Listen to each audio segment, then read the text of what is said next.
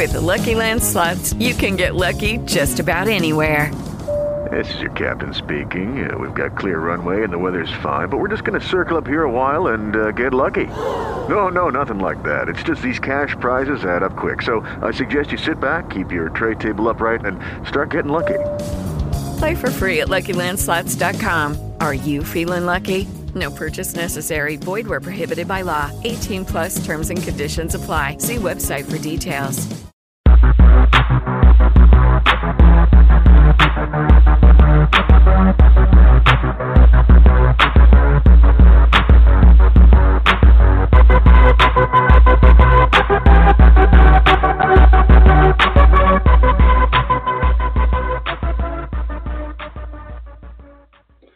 How's it going, everybody? Welcome to the Informed Secular Minds podcast. With me, as always, is Scott. That's at ElDudeIreno on Twitter and on Periscope. I am Cory at Dopinephrine on Twitter and on Periscope. And follow our show at ISM Podcast underscore on Twitter and Periscope as well. Very, very excited to have everybody with us this evening. Our Periscope is live. Uh, for anybody who can't get us on Blog Talk Radio, um, you can uh, tune in live um, uh, right there by going into Periscope and following ISM Podcast underscore. That's being hosted by Young Athlon 399. He helps us out every week. And as always, we want to give a big thank you to Cat is Cat. That's All Hallows Night on Twitter. Um, she does a lot of work behind the scenes to keep us on track, help us build some of the scheduling, and doing some of the research for the program. Um, I, I want to I want to start right with some with some news. We we typically begin with some uh, secular news from the United States, since that's where we live. That's what affects us the most. And um, uh, as as secularists, that's typically what we are uh, trying to defend. But there are a couple of things in the news happening in Pakistan, Scott, that you and I have been sort of watching uh, uh, throughout the last week, and I know that there's been a lot of attention uh, given to given to uh, that country on on social media. It's been it's been amazing how much Pakistan has been in my feed this past week. How much Pakistan has been coming up uh, during uh, our conversations with various people around the internet. Yeah, the the information that you were sharing with me uh, yesterday just kind of blew my mind. So it's it's right that it would start here. I think. Yeah, I think it's um, I, I think it's right that we uh, that we that we begin the show with with without without too much fanfare um, and and discuss a couple of events that have occurred there. Um, could you give us some information? on what happened to um, Mr. Farouk in Pakistan. Okay, now um, let's see here. A 31 year old man named H. Farouk was hacked to death on Thursday night by four men who were angry that he posted atheistic messages on WhatsApp on a WhatsApp group and Facebook page. At 11:15 p.m. on Thursday, Farouk received a phone call summoning him out of the house. His wife advised him not to go outside so late at night. However, he left home saying he would be back in 10 minutes. He had gone to a sewage treatment plant near uh, Ukkadam on a motorcycle where a four member gang waylaid him.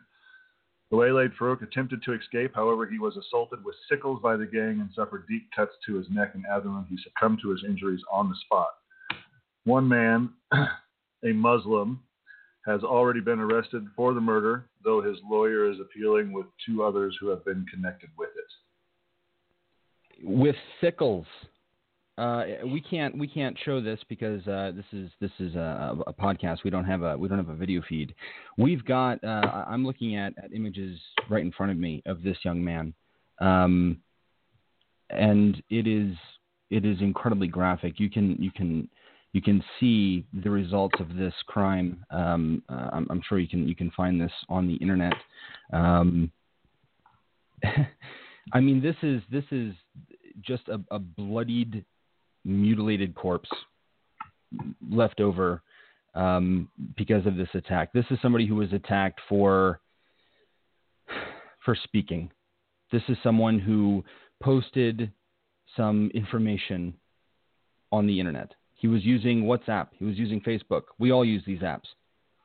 We all. Yeah, he was murdered for doing what I do every single day. Every single day. This is exactly what uh, uh, the people involved with the show, the people that that that we know uh, inside of this discussion uh, about religion, about secularism, about atheism. This is what we do every day, and this is somebody who, just for speaking out, um, just for just for just for posting, who knows what he put. It doesn't matter what he posted. For for for for typing words he was lured from his home and killed. And I did say that this was happening in Pakistan. This occurred in India. So uh, uh sorry about that. Uh, the the the uh, second story is is about Pakistan. India is of course right next door. Um, I, I, I cannot express the outrage I feel when I see something like this. Um, this is brutality reinforced and justified because of religion, because you don't like that somebody else doesn't agree with your doctrine. This was if if the person that they got um, is indeed the the uh, if the suspect is indeed the person that that did this. This is a a Muslim uh, looks like a group of Muslims who were so offended that somebody doesn't believe in their doctrine that they decided the only response was not to have a competition of ideas, was not to try to explain why this person was wrong for being an atheist. Why bother trying to explain your point of view when it's so much easier to just lure him out to a sewage treatment plant and hack him to death with sickles? This absolutely breaks my heart.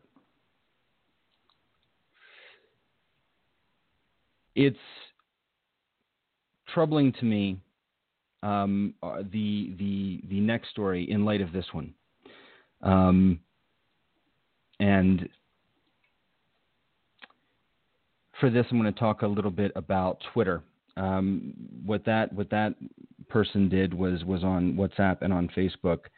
But I noticed this hashtag popping up in my feed earlier this week, uh, and I and I had a couple of things to say about it, but it, it it's worth going over uh, in greater detail. Um, j- just over a week after Mr. Farouk was hacked to death, Ayaz Nizami and Rana Numan, two Pakistani atheists, were arrested on charges of blasphemy because of things they posted on the Atheist and Agnostic Alliance Pakistan Facebook group and an online forum for the Council of Ex Muslims of Britain. Another person is said to have been arrested as well. This came days after government officials asked Facebook and Twitter for help in identifying so called blasphemers, though neither company has said it would comply with the request. We're going to talk about that in just a few minutes, so don't, don't forget about what, what Facebook is, is, is doing here. Um, BBC Asia, through its Asian Network Twitter account, asked people to chime in on the question what is the right punishment for blasphemy? As if any punishment for blasphemy would be acceptable. Uh, they got significant pushback. Uh, and they later apologized. Uh, BBC Asian Network uh, tweeted, "We never intend to imply blasphemy should be punished. Uh, provocative question that got it wrong."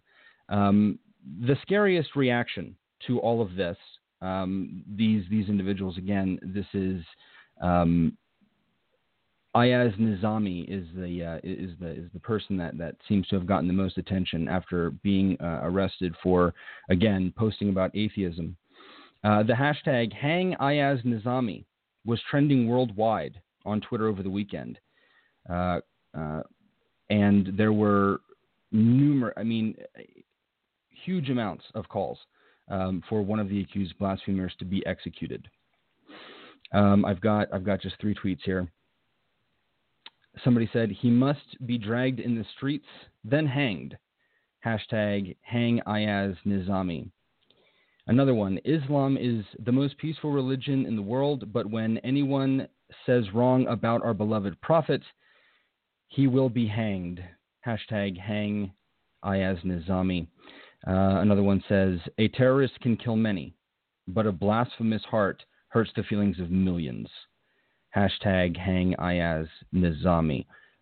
We really need to emphasize that this person's crimes, that which people are upset about and that which got them arrested, begins and ends with them posting on an atheist Facebook page. That is the great threat here. One writer at the ex uh, at the ex Muslim calls for more moderate Muslims to openly, loudly condemn prosecution of those who criticize their faith, adding that ex Muslims are not going to back down anytime soon. This is about words.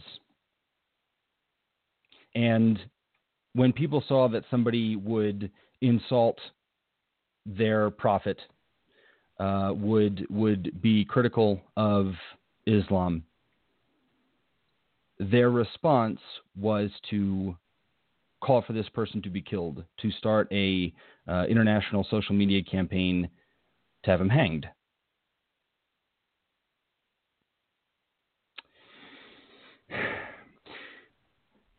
This is a little bit different than the first story because the first story could, I suppose, be dismissed as the actions of a few criminals.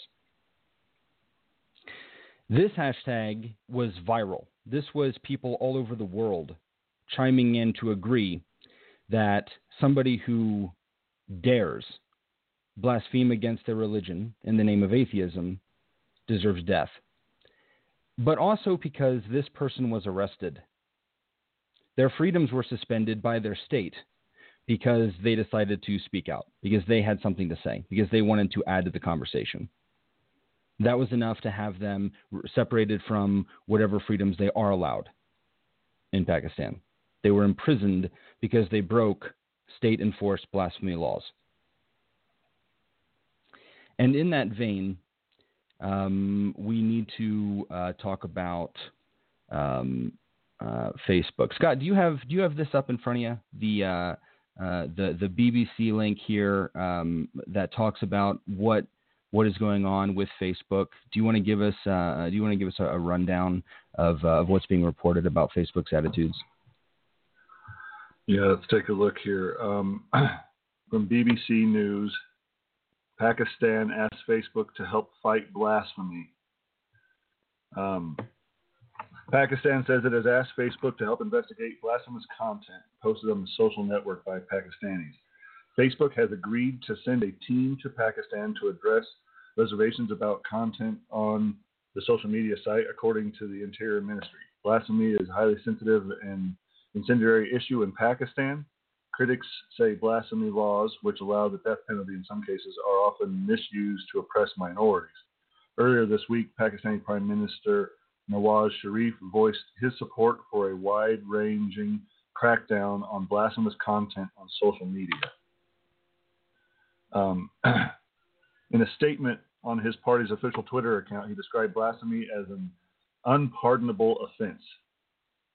Um, then on Thursday, Interior Ministry Chaudhry Nisar reasserted Pakistan's determination to tackle the issue, saying he would take any steps necessary to make sure Pakistan's message got across. He said he asked officials to liaise with the FBI in the U.S. and with social media platforms on a daily basis. Facebook and other service providers should share all information about the people behind this blasphemous content with us, he is quoted as saying by the Dawn newspaper. There has been little official description of what blasphemous content has been found online so far, but in the past, blasphemy accusations have ranged from depictions of the Prophet Muhammad to critiques and inappropriate references to the Quran. But some critics say that this latest move is simply a way of cracking down on dissent. Um, let me see here what, uh, if anything I can get about Facebook's response. In a statement quoted by the AP news agency, Facebook said it viewed government requests with care, keeping in mind the goal of protecting the privacy and rights of our users. We disclose information about accounts solely in accordance with our terms of service and applicable law. A mutual legal assistance treaty uh, or other formal request may be required for international requests, and we include these in our government request report. But Facebook has not yet made any public comment about a delegation being sent to Pakistan. Pakistan has often blocked access to pornographic sites and sites with anti-Islamic content. In the 2010 Pakistani court blocked Facebook over the characters of the Prophet of the Prophet Muhammad.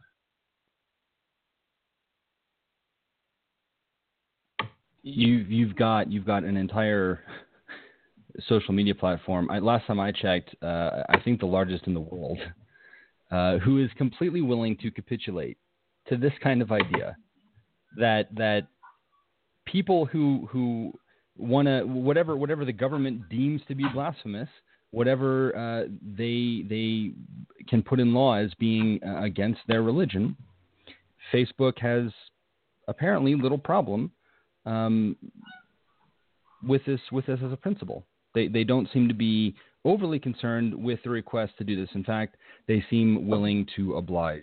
Um, the Interior Ministry informed the Islamabad High Court on Monday that Facebook administration has been blocking illegal blasphemous content on Pakistan at, on Pakistan's request, and 85% of such material on the social networking site has already been removed.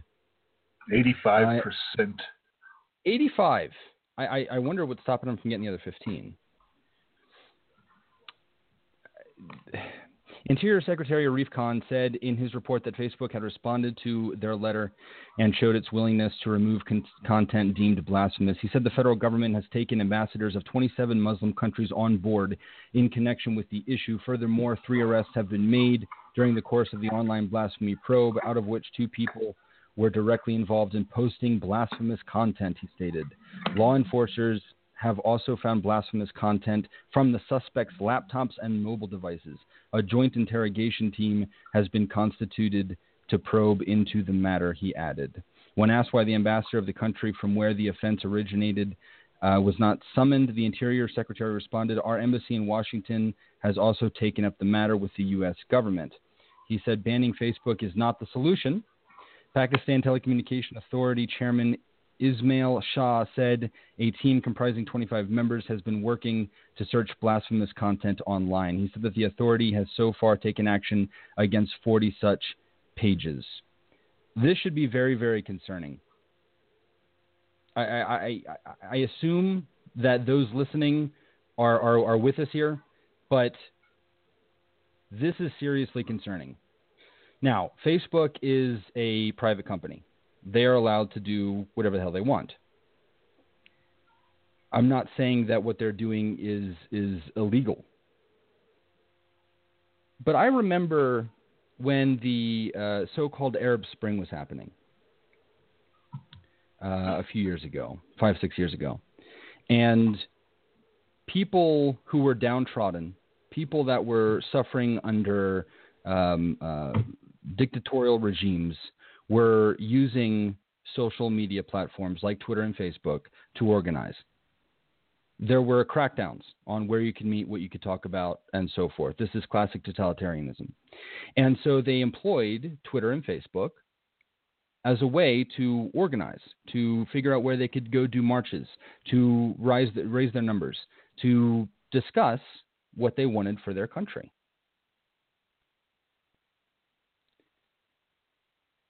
Now in the same region of the world. Facebook is willing to tamp down freedom of speech, is willing to, at the request of this government, say, indeed, there are some ideas that are too dangerous for public discourse. Your laws against people criticizing a religious regime should be stopped, and we will happily help you do this. Is Facebook allowed to do this? Sure. But we should be very concerned that they are so willing to bend at this request, that they are so willing to interfere in the discourse of a citizenry because a government is concerned about it.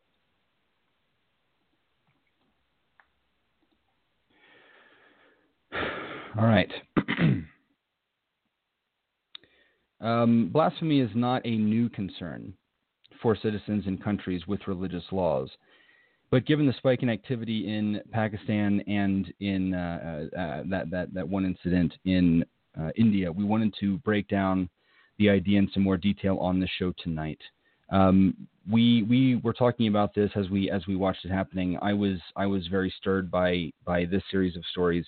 Uh, I know that Scott was as well. This is this is this g- g- flies right in the face of, of everything that that we uh, hold dear. Um, and we thought, you know, this is this is actually a great opportunity. What we should do is we should dedicate uh, an entire episode to blasphemy, and that is uh, our intention tonight. We've prepared quite a bit of interesting material, as we always do, uh, and we think that everybody will leave the show uh, with a, with a little more understanding, um, definitely with something to to have a conversation about, uh, and hopefully a bit inspired to fight against this idea. But before we move on to the topic at large we've got some pretty exciting stuff to mention. Um, Scott, you put up a, uh, a, a, poll that we want to direct people to, correct? Yeah, I kind of am thinking about changing around the format of how the, the truth pursuit uh, goes, just to get a little more involved uh, with the interaction. And so um, I'm going to start putting um, the topic of the truth pursuit into poll form on Twitter so that we can uh, participate and, and, get the uh, the results of those polls and then and then discuss the results of the polls in the Periscope that I do uh, following the closing of those polls. So yeah, right now on my uh, Twitter at El you can go and uh, take part in the poll. Um, just asking the basic uh, question about age of the Earth and um, see if we can run um, you know, uh, forward with this with this model of uh, of the truth pursuit. Yeah, that's uh, that's a great idea. It's it's I, I think that um, I have the most fun when we just get the chance to uh, talk to people. Um, there's there's there's so much cool stuff in the world. Like there really is. I, I I never stop being amazed and impressed with how much there is to learn and consider and and and kind of play with. Um, there are there is so much uh, art and literature and and and concepts uh, out there that that you can you can you could spend your whole life just learning and exploring. Um, unfortunately, that's not that's not a reality. You know, we have to we have to work and, and eat and, and what have you. But you can get lost in it. There's so much neat stuff out there, and when and when we, we have the opportunity to converse, uh, to to discuss uh, an idea, especially a new one, um, with with people. Um, that's a that's a great great opportunity, and I'm very very excited to uh, continue engaging with our audience, and uh, which is which is growing by the way. We've been checking our numbers. Our audience has been ticking upward consistently. We're very very pleased with that, um, and so we we keep getting to meet more and more uh, new interesting people, and uh, we're we're making a lot of friends. That's been very very exciting um, for us. Um, we also have something else that we that we want to uh, do tonight. This has been this has been in the works for a long time. We've been we've been working little by little on this, uh, and our team has been has been working on this uh, for for quite a while, and we're very very excited to get to debut this. So uh, while the opening 20 minutes was a little on the serious side, we definitely want to be able to have a little bit of fun. And with that, I want to introduce our newest segment. It's time for. It's not logical! That is illogical, Ensign. Why are people so illogical? It's perfectly logical. That's like the worst logic ever. Logic that fallacy.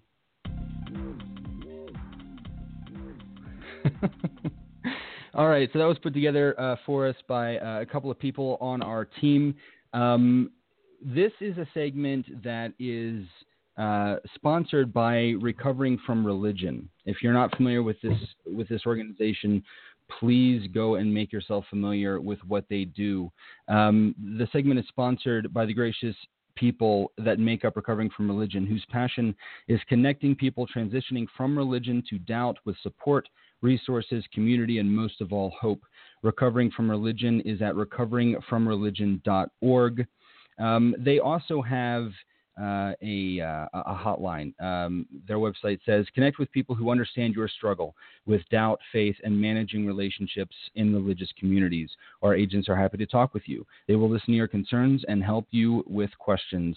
If you need to talk, the hotline is open. Call 1 84 I Doubt It. That's 1 844 368 2848. You can follow them on Twitter as well, and I, I encourage everybody to do so. Um, I believe they've got about 100 chapters uh, uh, around, uh, around the country. Um, a, a, great idea, something that is uh, very, very valuable, and something that we very much want to uh, encourage everybody to be familiar with. If you know somebody who is struggling with doubt, who is trying to figure out uh, what to do with a crisis of faith. If you if you know someone who is ready to come out as a skeptic, as a doubter, as an agnostic, as an atheist to their family, friends, uh, congregation, uh, uh, their spouse, direct them towards this towards this number. Um, this is a this is a, a fantastic organization. Uh, we want to do whatever we can to support them, and we are very grateful that they have uh, agreed so generously to sponsor um, this segment. Scott, give us give us give us the rundown. What exactly is logic that fallacy? Well, oftentimes in in this discussion that we have this this atheist theist debate, um, we come up against things which are called logical fallacies, and um, they were they were something that I wasn't even aware of their existence until until recently, just a couple of years ago, and um, some of them are you know uh, easy to spot and a, a, little easy to deal with. Some of them uh, people are familiar with, like um, the straw man fallacy, where the person you're talking to uh, builds up a, a misrepresentation of your position and then attacks that. Or, um, you know, there's the argumentum ad populum where uh, they, they say, well, a lot of people believe it, so I'm justified in believing it, or it must be true because of that. And um, but there are several other fallacies that are very difficult to to spot in conversation, um, and uh, even more difficult to deal with once you've spotted them um, uh, we've noticed that when you're having a discussion with a theist uh, as an atheist, and um, or, or it could be vice versa, the theist with an atheist, and the atheist presenting the logical fallacy. A, a logical fallacy could come up that you, you don't recognize, or if you do recognize it, we can point it out. Oh, that's a logical fallacy. You kind of sound like you're arrogant by pointing out things that they're saying that are wrong. So we decided that we're going to take this difficult, nuanced uh, part of the conversation and turn it into a game. We're going to have um, a series of vignettes, little little um, play-like episodes, little scenes acted out um, that aren't necessarily about religion, just uh, about other topics. And inside of that scene, someone will make an argument that is, in fact, a logical fallacy.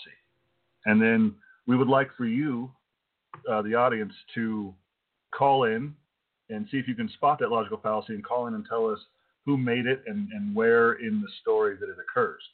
Um, and the idea here is just to be better at spotting a logical fallacy and, and then uh, maybe learning how to deal with it without necessarily pointing out to the person you're talking to, hey, you just committed a logical fallacy, but more for your for yourself to to be able to recognize that one just happened and then you can go about explaining to the person you're talking to why that doesn't uh, make sense logically or, or why they think it does but doesn't. And so we're just hoping that these little vignettes that we put up can help our audience um, in seeing that um, you know that not only is it necessary to be looking for logical fallacies, but they're very hard to spot. This is difficult. It's meant to be fun and a little bit of an educational exercise, but don't be hard on yourself if you can't spot what a logical fallacy is. It's it's very hard to do so, and that's something that we wanted to also get across is that it's not an easy thing to to identify. Yeah, that's that's kind of the uh, the the challenge of it. Some people are really really well versed in logical fallacies, uh, and other people uh, can sort of see them and kind of feel like like there's one going on, but they they don't they don't have the the terminology to know exactly what logical fallacy is occurring, and others, uh, like Scott said, have no idea that this is that this is even that this is even a, a thing to, to watch for. So this is very very exciting. Um, if you as you listen, if you if you catch the logical fallacy, give us a call um, at 646 564 9551. Uh, we'll be taking calls throughout the show. Um, uh, we'll we'll be continuing on talking about the topic of the week. But uh, if we get a phone call, we will um, we will we will pause and see if uh, if somebody can can name the logical fallacy that has been committed. Um, and without further ado, allow me to play our first segment. Tanaka was late to refreshment. The dining pod was almost empty, too quiet for a private conversation but he was relieved to see Cien still there. She smiled as he approached. Attaching his tray to the table near Cien, Tanaka tightened his gravity vest, then bent down as if to straighten his boots. Cien smiled again when she saw that he was actually making an excuse to whisper in her ear. I told you we're not going home, he hissed. I told you. Suddenly, Cien realized Tanaka was not being a flirt. Her eyes showed interest and concern. Tanaka continued whispering. I heard the captain and Dr. Kayosaka talking outside my bunk. They thought I would be here, so they didn't know I was listening. What did they say? Cien asked. Tanaka pushed his meal packs around on his tray, trying to look normal. It didn't help. They were talking about saving the thrusters to use the metal to help us live on Koji Kondo's surface. Cien kept her gaze down to hide her shocked expression. They need to save them. They're our only way back off, our only way back home. Right? But Dr. Kayosaka said, it won't be easy. They were designed to burn up in the atmosphere. They were designed to. Cien shook her head. You must have heard them wrong. Cien, they were right outside my bunk, like one meter from me. I heard them clearly. She shook her head more briskly. I can't believe that. I'm telling you, they never planned for us to go home. She wouldn't look at him. You're wrong. Cien Tanakayagi, Damare. Stop talking. I will not believe what you are saying. I just won't. Their eyes locked. If it is true, then everything we have been taught is a lie. If it is true, then we can't trust anything. Cien stood and bent close. Her cheek touched the top of his head. So, you are wrong. A glistening tear flicked off her blinking eyelash as she strode out. That was that was so much fun to get to uh, to get to record. I can't help listening and just being like, "Oh man, that was fun." I, I love. Um, for those of you who don't know, uh, uh, you know, as Cory was saying earlier, an outside contributor um, wrote these vignettes for us, and just just amazing writing. Just the the story itself leaves me. I, I just want more of the story, and I forgot to look for the logical fallacy when I was reading it the first few times. yeah, it's uh, it kind of it kind of makes me want to do like you get to the end and you're just like, yeah, but what happens next? I, I kind of want to do like uh, it, it would it would it would totally be you know inappropriate for the show, but it would be amazing to do like a whole radio drama. Like it just it just gets me excited. uh, it would yeah. be so much fun. Um, Okay, so again, we want to uh, uh, we want to encourage uh, anybody who who caught the logical fallacy there to give us a call. Let us know who committed it and what the name of the logical fallacy was. Um, hopefully, somebody will will get it right. Though we have to admit that uh, it was it was it was very challenging um, when we were first kind of kind of playing with this concept uh, for us to get it. So if somebody if somebody gets it like that, uh, you're smarter than we are. um, if if nobody gets it by the end of tonight's show, um, then we will uh, we'll, we'll post it on uh, on Twitter. People can take a stab at it on there. Um, the winner gets absolutely nothing except for bragging rights and a mention on the air. So next week, if uh, if nobody gets it this time, um, we will uh, we will we will say who who the the victor was, who the first person was to get it right um, on next week's um, show. So that was uh, that was the first logic that fallacy. I'm uh, I'm so so excited to be able to to finally unveil that for everybody, and we'll see uh, we'll see what comes of that. Okay. Well, I think it is ready for us to uh, enter the main discussion. Um, talk about this this this silly little concept of blasphemy. Um, we'll start with a basic definition. This is impious utterance or action concerning God or sacred things. Um, in Judaism, uh, their definition is an act of cursing or reviling God. So it's a little more it's a little more specific, a little more narrow. Um, in in Judaism, even the pronunciation of Yahweh in the original, uh, now forbidden manner, uh, is is blasphemy instead of uh, instead of using a substitute pronunciation. Uh, according to theology, it's just the crime of assuming to oneself the rights or qualities of God. That's a, a little more a little more modern um, idea of blasphemy, where it's not as as literal, it's not as as publicly visible. It's simply you can you can just commit blasphemy in your mind, uh, the crime of assuming to oneself the rights or qualities of God, uh, or it can be irreverent behavior towards anything held sacred, priceless, um, so we could colloquially use blasphemy to refer to, uh, you know, talking talking too lightly about life, uh, or or you know, suggesting that that things that we all sort of axiomatically hold as valuable are not valuable. We could call these things uh, uh, blasphemy. But uh, what we're what we're focusing on is blasphemy as it actually uh, affects people. Um, there's a there's a difference between what we could what we could call blasphemy and when claims of blasphemy actually impact a person who has supposedly committed it. Um, blasphemy has been condemned as a serious or even the most serious sin uh, by the major creeds and church theologians. Apostasy and infidelity, which is unbelief, were generally considered to be the gravest sins with heresy a greater sin than blasphemy. This is this is remarkable to me. The idea that the greatest sin isn't killing or or what have you, but but but uh, the, the big three: apostasy, so leaving your religion, infidelity, just not believing in the first place, uh, and uh, heresy or, or, or blasphemy, uh, actually saying negative things about God or a relic or a character or a scripture or what have you. Um, this is this is the great this is the great threat: apostasy, infidelity, and heresy. Um, um, Thomas Aquinas says in Summa Theologiae uh, if we compare murder and blasphemy as, re- as regards the object of those sins, it is clear that blasphemy, which is a sin committed directly against God, is more grave than murder, which is a sin against one's neighbor. On the other hand, if we compare them in respect of the harm wrought by them, murder is the graver sin, for murder does more harm to one's neighbor than blasphemy does to God. That's um, yeah, uh, it, it, a, a greater. Uh, that's a little like okay, so the blasphemy is a greater sin because it's committed directly against God. So the murder sin is against a, fellow human, and the blasphemy sin is against God Himself. So if you're talking about who the sin is committed against, then the the blasphemy sin is greater because that's directly against God.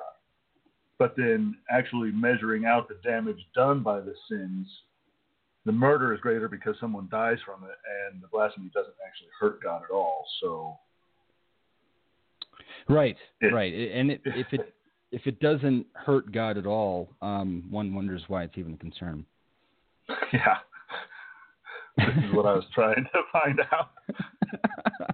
yeah, we're, I was like, wait a this, second, oh, it, it actually does nothing to him. So I mean, if it did, it would be bad, but it doesn't, so it's fine. But really, it's bad. so many concepts in religion um, f- end up kind of being a bit circular. Um, I've been I've been learning about about blasphemy uh, as much as I possibly can, and I've yet to figure out precisely why this is even why this is even a problem. Um, I, have yet to figure out why why blasphemy is even a concern, and yet yeah, it seems that they're they're going to bat for the God. Oh, that's against my God. I'm going to defend him. God himself doesn't seem to be concerned with it.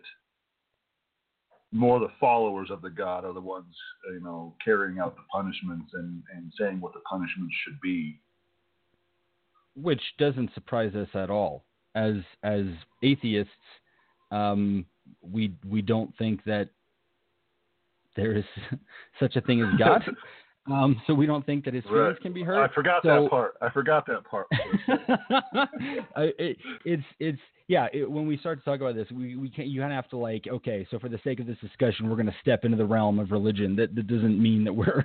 I was believing going to say, you could shut it down now. Oh, thanks for joining, everybody. There is no God. So, Yep. Bye bye. Play the outro.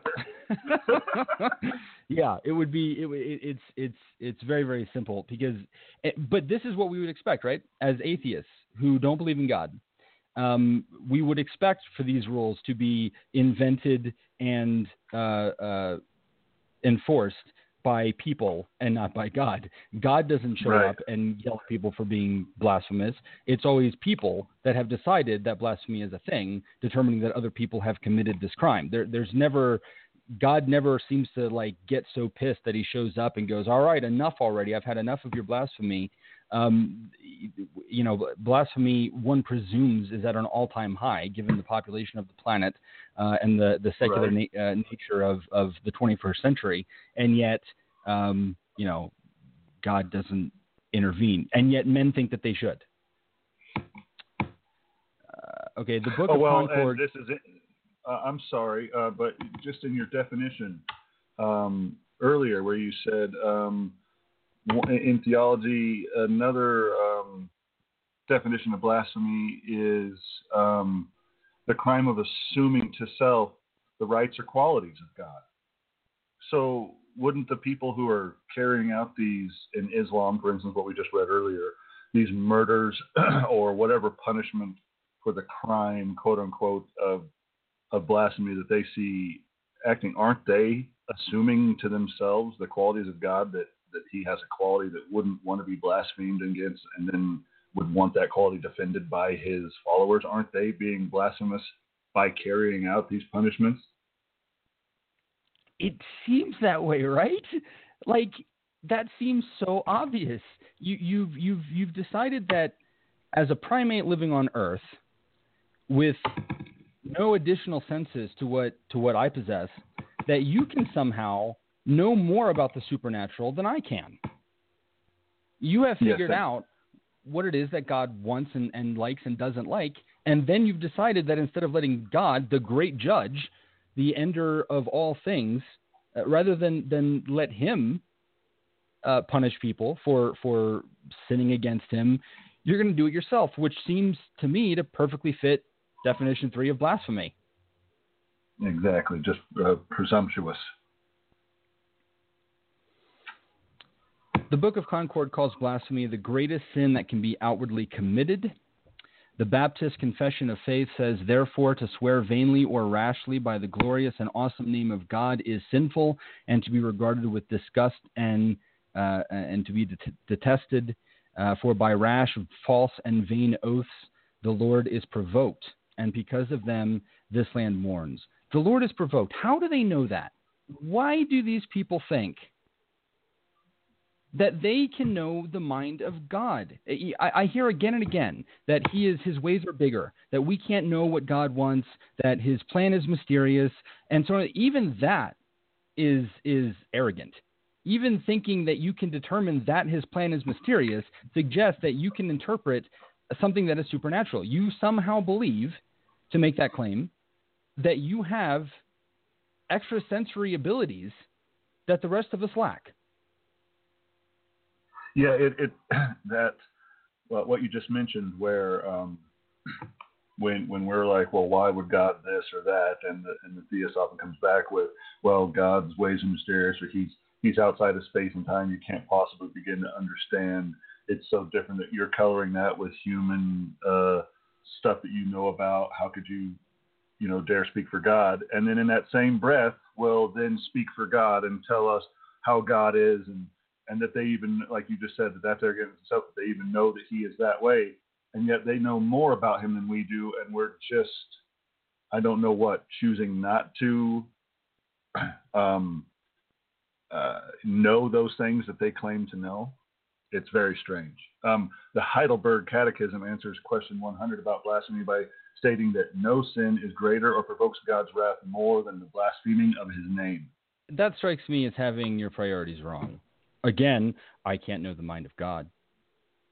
But if nothing provokes, uh, imagine, imagine if you, if you will, that um, that the the thing that annoyed you more than anything else was when somebody blasphemed your name, when somebody like made fun of you or or or or swore using your title. That that would offend you more than than injustice, than criminal behavior, than uh, uh, somebody being subjugated, than rape, than torture, than murder, than cruelty.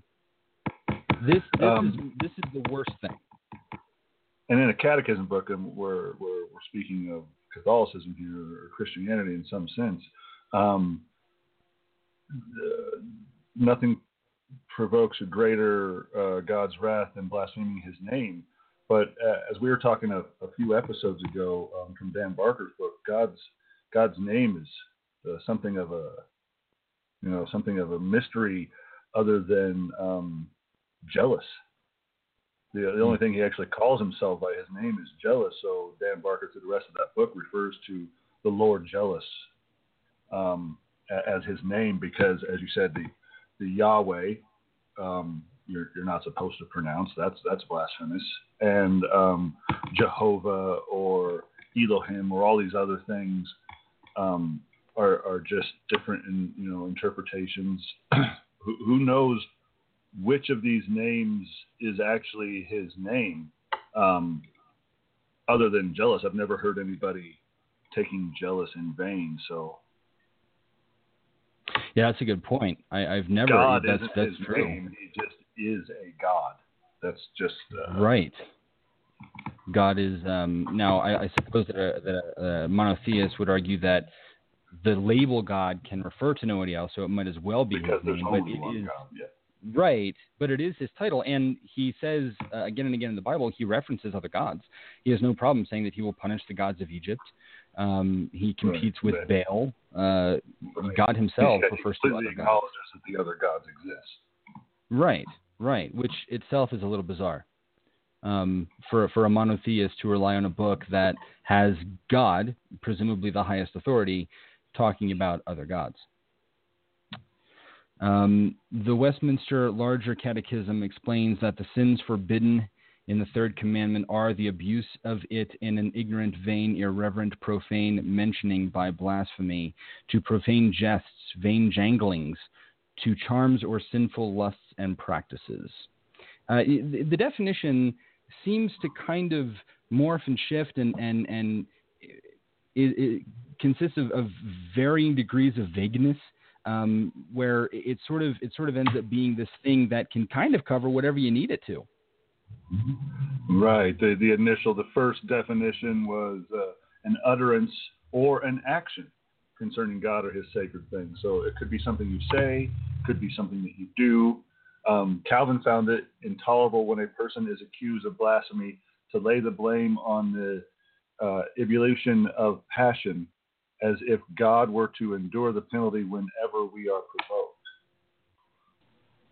I love that. Um, he's he's he, Calvin's annoyed because I guess people were being blasphemous and then they were apologizing and going, "Well, okay, all right, I, I shouldn't have said I shouldn't have said Jesus fucking Christ. I shouldn't have said God damn it.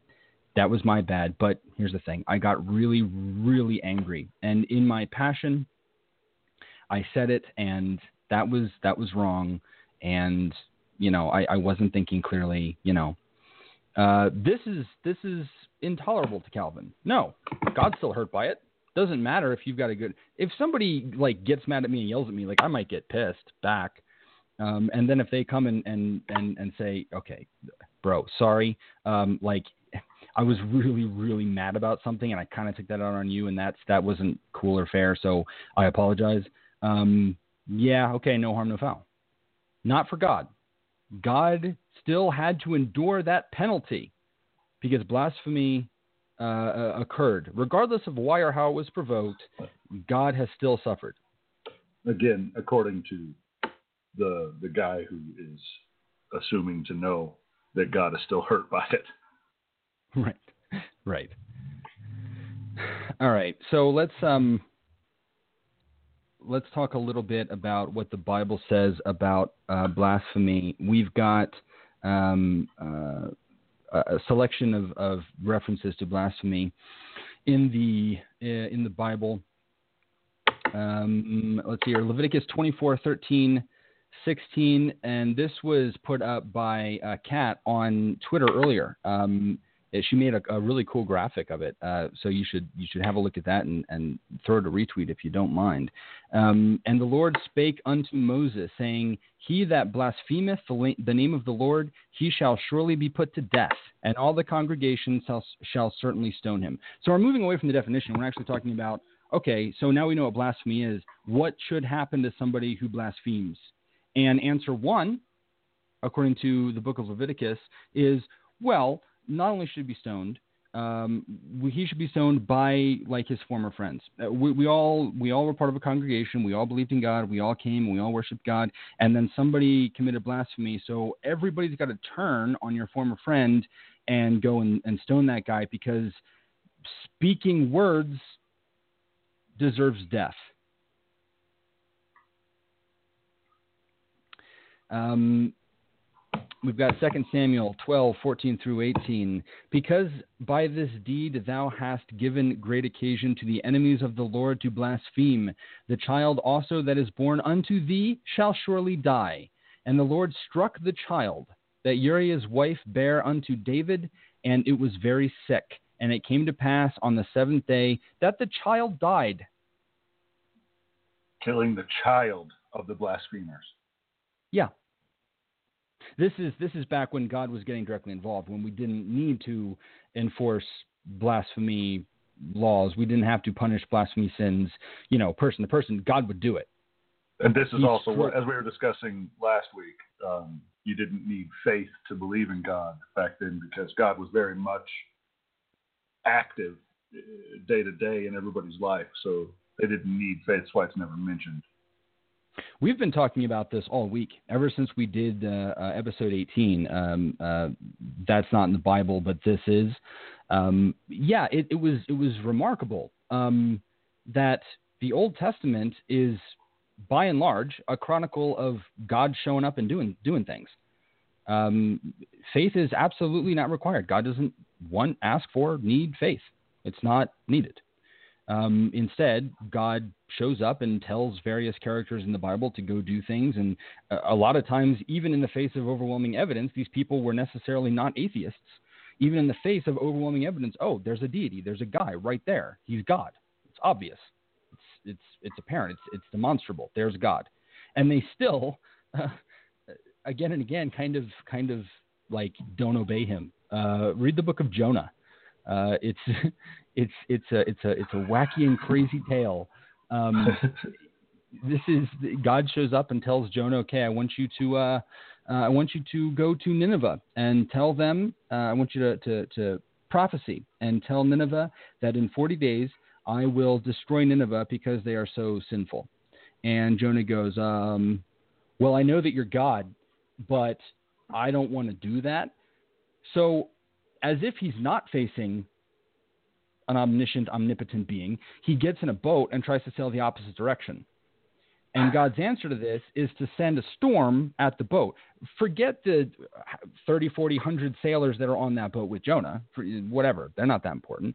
I'll send a storm to get Jonah, and then he'll get thrown overboard, and I'll send a fish to save him, and then he'll repent in the belly, and I'll have him regurgitated, and then Jonah will do my will. Jonah didn't need faith.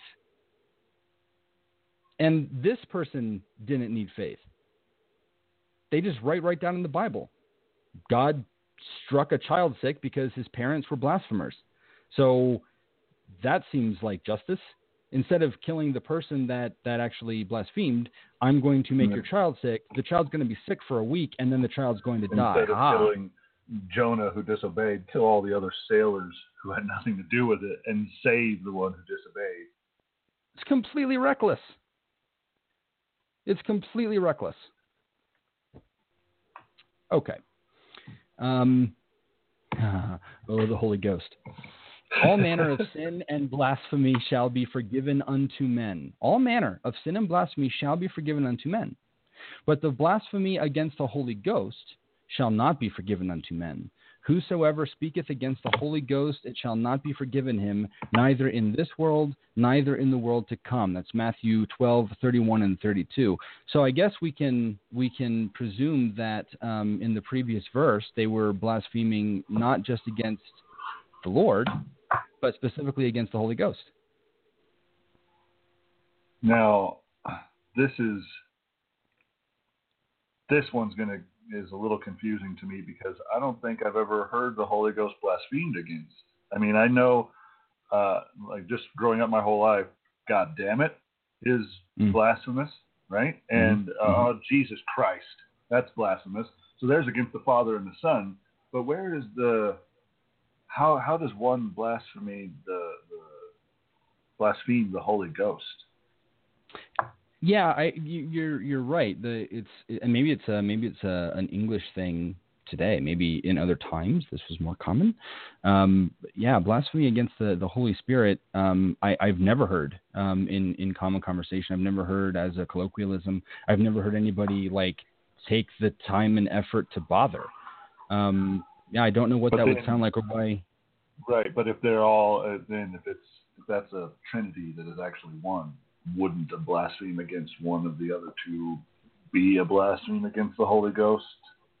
That was my question. If the Trinity is three three bodies inside of one Godhead, if you've got God, Jesus, and the Holy Ghost who are completely independent, yet they are not in any way independent, if they are all part of one, yet simultaneously independent with different abilities and, and different perspectives, um, but they make up the single God because it's monotheism, uh, then yeah, saying saying God damn it should necessarily also be blaspheming against the Holy Ghost. We're probably looking for uh, for a reason where there where there is none. Right. Darn that. Trying to nail um, things down to specifics. Kat gave us an article on this. Um, it says this is from um, ligonier.org, L-I-G-O-N-I-E-R.org. It's called Blasphemy Against the Holy Ghost, um, and it and it has um, uh, a verse from Mark to begin with. Truly I say to you, all sins will be forgiven the children of man, and whatever blasphemies they utter. But whoever blasphemes against the Holy Ghost never has forgiveness, but is guilty of an eternal sin. For they were saying he has an unclean spirit. And this this goes back to our our episode on sin. We talked about uh, the two kinds of sin in Catholicism. Isn't isn't blaspheming the Holy Spirit kind of in Catholicism like the end all be all of the like the worst things you can do? So I'm confused on the worst things you can do because aren't there several sins that are the um, the worst sin that you can commit? So uh, one was uh, apostasy, leaving the religion. That was a big mm-hmm. one. You know, don't leave the religion. Um, uh, there was an unforgivable sin, and I always thought that that was suicide. But th- there was another one that we brought up in sin, and I, I can't remember what it was the, the well, unforgivable sin? These are uh, these are, are what are referred to as mortal sins, meaning that they um, they they having committed one, you immediately um, are going to hell. Um, but if you if you if you now now I'm forgetting we need a we need a, a Catholic scholar to help us on this. then if you yeah. if you go to confession on the right day, and confess it properly, and the priest uh, absolves you and gives you, you know, some Hail Marys to chant or whatever they do, um, then you can be forgiven of that mortal sin. Suicide is unforgivable because it necessarily means that ask. right after suicide you can't you can't confess because you're dead. Um, so, I, but the Holy Spirit seemed like even even if you even if you blaspheme the Holy Spirit and then you go and um, and confess that, it seems like it's not. That's like, well, too bad. There's no getting out of that one. Um, right. Like okay. The, uh, the torturer that I was talking about in hell, who um, he he talks to them about what they did wrong and, and that they should be praising God at the same time telling them that even if you praise God now, it doesn't matter. You're Mhm. you're not getting. You need to do it, but it, it won't do anything for you now. so weird. You're still required. No motivation for it, but please do it. I'm going to torture you while you're doing. it. I'm not going to change that at all. But you should probably go ahead and do it. I guess that's what they mean by every knee shall bow. That's that's you're weird. going to bow. I mean, it's, Yeah, it it's, it's gonna happen. It's gonna happen because because you have free will. It's gonna happen. Totally. Okay, the divine character of Jesus' ministry is unmistakable. When he cast out demons, they never returned. Clearly, our Lord came uh, in the authority and power of God himself, for he decisively bound the strong man, Satan. To understand today's passage, we must keep in mind the self evidently divine characteristic of Jesus' ministry, so on and so forth. First, Mark's comment, for they were saying, in verse 30, as he narrates Jesus' response to the scribes, shows that the blasphemy Jesus has in mind is a verbal sin. The scribes were sinning with words, with statements against our Savior. Moreover, the same comment from Mark means unforgivable blasphemy is a persistent sin. We're saying is in the progressive voice, which conveys ongoing action. The scribes spoke against Jesus not merely one time, rather, they were so hardened against him that they continued to associate him with Satan. So this is this is not just uh, uh, you know you could be an apostate, nobody would know. You can you can become an apostate in your in your mind. Um, but this is talking about not blasphemy. You know, if you think if you think the word Jesus fucking Christ in your head, you know, okay, even though God knows your thoughts, there's there's somehow it's it's more real uh, to God if you if you speak it. Um, if you if you say it out loud in your mind, that's that's not what they're talking about. They're referring to Maybe that's- verbal.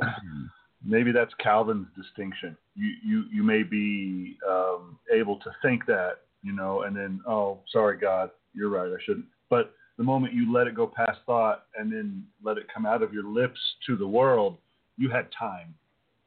You could have backed off from that thought and asked for forgiveness before you put it out there, but you put it out there and it's too late now. Mm. I'm just trying to justify the crazy. You, you, yeah, it takes it I'm takes work. Trying to work around. It really does.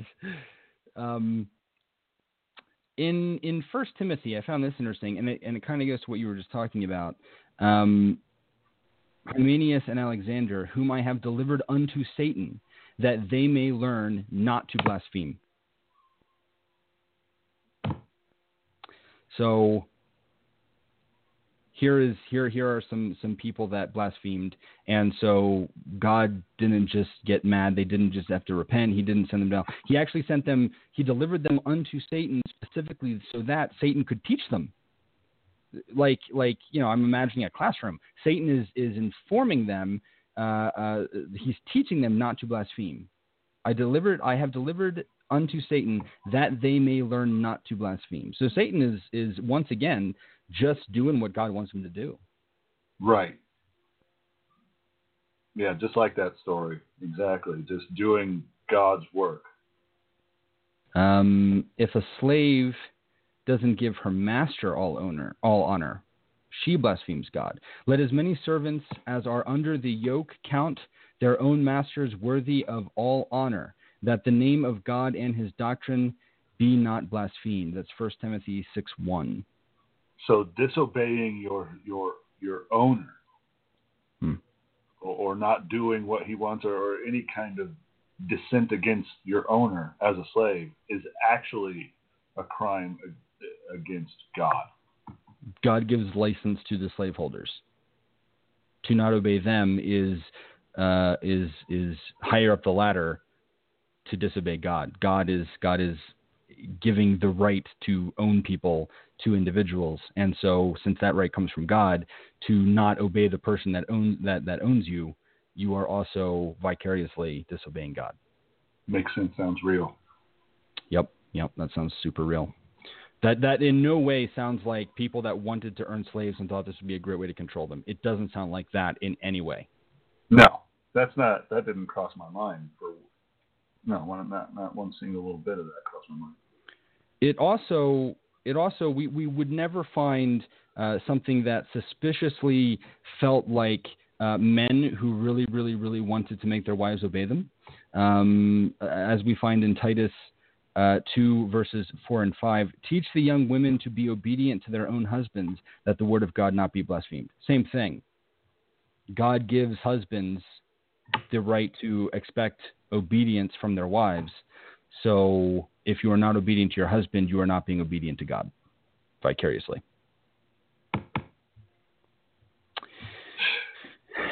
Okay, we're, we're almost through here. I know the blasphemy of them which say they are Jews and are not, but are the synagogue of Satan. Revelation 2 9. Uh, so I, I don't know if this means all Jews or just fake Jews, but people that are that are at least fake Jews are actually the synagogue of Satan. Um, I stood, saw a beast rise up out of the sea, having seven heads and ten horns, and upon his horns ten crowns, and upon his heads the name of blasphemy. The name of blasphemy. Yeah, Revelation 13:1. So when the beast rises in the end times, um, we know that the beast will have seven heads, uh, that the beast will have ten horns, and upon those horns ten crowns, and upon his, and upon his heads the name of blasphemy. So either either all of this is to be interpreted, and it's actually prophetic, and he's not talking in any way about an actual beast rising out of the sea. He's intentionally being misleading with his speech in order to actually talk about it. I've heard various descriptions of this. It's it's it's actually a great nation uh, that will have seven heads and ten horns, and and this this has been pointed to as Revelation coming true, like over and over and over again through history. It, the United States of, alone, people in the United States alone have mentioned this again and again. I remember this being pointed to me as we're obviously in the end times because look at what's happening with the war on terror. See, see, beast rising out of the sea. That's the Middle East with Saddam Hussein. Like uh, this Yeah, is the description of Babylon is New York City. exactly. Um, it, Like it's, there hasn't but, always been a place that's the main trade center for everywhere. Right. But of course, he doesn't say this is all an allegory. He doesn't say it will be a nation. He says there will be a beast. So I'm imagining a beast, this crazy looking thing with seven heads and ten horns and all of this, um, and like the name of blasphemy. So like, God fucking damn it, like inscribed in his head. Actually God, written. Damn it. Now, is that your first name or which part of that is the surname? Right. Right. Is that like Um, Madonna?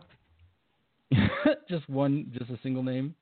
Um, we we also um, we also grabbed some information from newadvent.org. This is the Catholic perspective and definition of blasphemy, including punishments and some history. This is helpful because it kind of gives us some perspective about blasphemy as less of an abstract concept, as we've kind of been referring it to, to it uh, thus far. It's not just okay, so let's try to figure out what this is and, and what the Bible has to say. This is this actually goes into uh, some some some very brief history about uh, how Catholics treated this in the real world uh, uh, throughout time. And there's there's a couple of there's a couple of names that are like weird Greek names. I, look, they're not that important. So just just give us the rundown here. Um, among the Athenians, blasphemy was actionable, um, and according to Plutarch, uh, Alcibiades uh, was made to suffer the confiscation of his goods for ridiculing the rites of Ceres and Proserpine. Among the ancient Romans, blasphemy was punishable, though not by death. In the time of Justine, we find most severe enactments against the sin. In the Constitution of AD 538, the people were called upon to abstain from blasphemy, which provokes uh, God to anger. The perfect of the city, or the prefect of the city, is commanded to apprehend all such as shall persist in their offense after this admonition, uh, and put them to death, that so the city and the empire may not suffer because of their impiety. Among the Visigoths, anyone blaspheming the name of Christ or expressing contempt of the Trinity had his head shorn, was subject to a hundred stripes, and suffered perpetual imprisonment in chains among the Franks, according to a law enacted at the Diet of Aachen AD 818. This sin was a capital offense. Um, so they So- shave his head and then subjected to a hundred stripes. What is a hundred stripes? Like like lashes. Oh yeah, like uh, like whips. Okay. Yeah. Yeah. So, so shave your head, so- get whipped a hundred times, and then be imprisoned in chains forever, perpetual Forever. imprisonment. perpetual imprisonment. This was for um, uh, someone among the Visigoths who blasphemed the name of Christ or expressed contempt of the Trinity. So, again, we've got an idea so good. We've got we've got a doctrine so amazing. We've got news so fantastic. You are saved. You are saved from your sins. You get to go to heaven forever, guys. And this is such an awesome thing that it has to be defended with violence. Um, it, it, it's remarkable to me all of the the contradictions of that very uh, statement. Uh, this is all pure love and and peace, um, unless you do this. And then, of course, we will cut your head off and um, you know brutally uh, throw rocks at you until you're dead. Or Islam is the the most peaceful religion of all the religions, except of course when you do A, B, or C. Then we are going to kill you in the streets. But but after that, we're peaceful. Right. We got a uh, a cool quote from Zafara. She she found this on allaboutgod.com and it says, "quote The thought of an unpardonable sin has brought grief to many people throughout history. Perhaps the guilt and fear is unnecessary. If you are afraid that you have committed the unpardon- unpardonable sin, that is sure proof that you have not." See, that's that's that's very reconciliatory. That's that's I, I kind of I kind of appreciate it given the the long history of religion just ooga booga putting nothing but terror in front of everybody when when they they get to this point uh, in modern times of well while it worked we were happy to employ the tactic of terror but nowadays uh, we need to get people to come to the church we can't enforce it on this wide scale there's things like the internet so we'll we'll we'll okay we're gonna we're gonna lower the bar a bit you're you're The if you fact that you're worried about it means you're really a good dude. So which is which is nice. It is nice. Um, those who committed the unpardonable sin had no godly regrets. They had no interest in the forgiveness of God. Remember, Peter denied Jesus three times, yet Jesus forgave him. So they're saying that um, uh, you know it's not it's not this uh, absolute direct thing of of needing to go and get uh, uh, uh, going to do confession um, because what's unforgivable is not feeling guilt. If you feel guilt, then God recognizes that and it counts for something. You, you end up, you, you, you can be forgiven because you experience or express guilt. so then Um, Calvin was wrong. Well, uh, I mean, come on. You're, you're going to find nobody is the authority here. Every church and every denomination and every scholar has slightly differing views because every every religion, every religious person is basically subscribing to a religion of one. There's there's always anybody who is a theologian will disagree with every other theologian on some small point. They're going to interpret it in some small way. They're going to agree on the main things, but there's always going to be slight differences in exactly what happens. So that says to me that if there are a bunch of people making an extraordinary claim about God and they're saying, no, you will burn in hell forever if you do this, and somebody else says, no, you will not burn in hell forever for having doing this, and they're both making an extraordinary claim about a supernatural being that cannot be tested, cannot be demonstrated, cannot be proven, then how are we ever to know which one is right? Exactly. They can't Um, all be uh, right. They just can't. And uh, this is something that I've been going over recently, and it's just hard to get that that across. They cannot all be right, but they can all be wrong. It's it's amazing how um, one's God tends to line up with the way that individual thinks. It is remarkable. Yeah, we've uh, we've kind of we've kind of floated adjacent to this point on several recent episodes. Um, religion is is a highlighter, not a pen. If you are a bad person, you're going to find, by any definition, you're going to find justification for being bad in your religion. If you are a good person, you're going to give that credit for being a good person to God. It, it, it highlights whatever happens to be inside of you. Whatever you want, God wants that for you. You have divine command to take what you want. This is this litters the pages of history, even as recently as Manifest Destiny. Uh, even as, as even as recently as the election, how many times did you hear or read during the presidential election that God wants Trump in office? Yeah, I mean that's been a, a, a cry of politicians for millennia. God wants me to run this show. The Bush used the same thing, and not, not only does God want me to run the show, but my belief in Jesus and my my interpretations, my personal interpretations of Jesus, doctrine and the doctrine of the Bible, um, are part of my foreign policy. Bush would say. in uh, in 2012, um, no fewer than four of the Republican candidates during the primary um, claimed that God told them to run. Only one of Now, them were can win. those were those auditory uh, requests from God? Did they actually hear those? Because This uh, would be my see a doctor. Right. If you actually think you're hearing the name, the word of God, then that's that's a bit concerning. Um, but this is these If are these just are self four talk in people. your head, we could have a conversation. Right. A lot of people prove God, they think, by appealing to uh, either anecdotal evidence or personal experience. Well, these are four people, all of whom wanted to be president of the United States, and four of them had the exact same evidence. God told me to run for president. No, God told me to run for president. Neither, none of them are basing it on anything testable. It's completely subjective. So either God told one of them to run for president, and the others invented it, were lying about it, and uh, or or somebody else told them. Maybe Satan told them to run for Well, president. the, the lying about it is the one that jumps out at me. Uh, I know that several of the people who have ran for president have true beliefs about, um, you know, if we're talking about America, typically the Christian God. But do were they saying God wanted me to run for office because they absolutely believe that God wanted them to run for office, or were they saying that because they believe the the uh, populace believes in God enough that they want to hear that and they want to vote for someone who they think God Of wants to course. run for office? I mean, of mean, course. Yeah. I don't believe them for a second.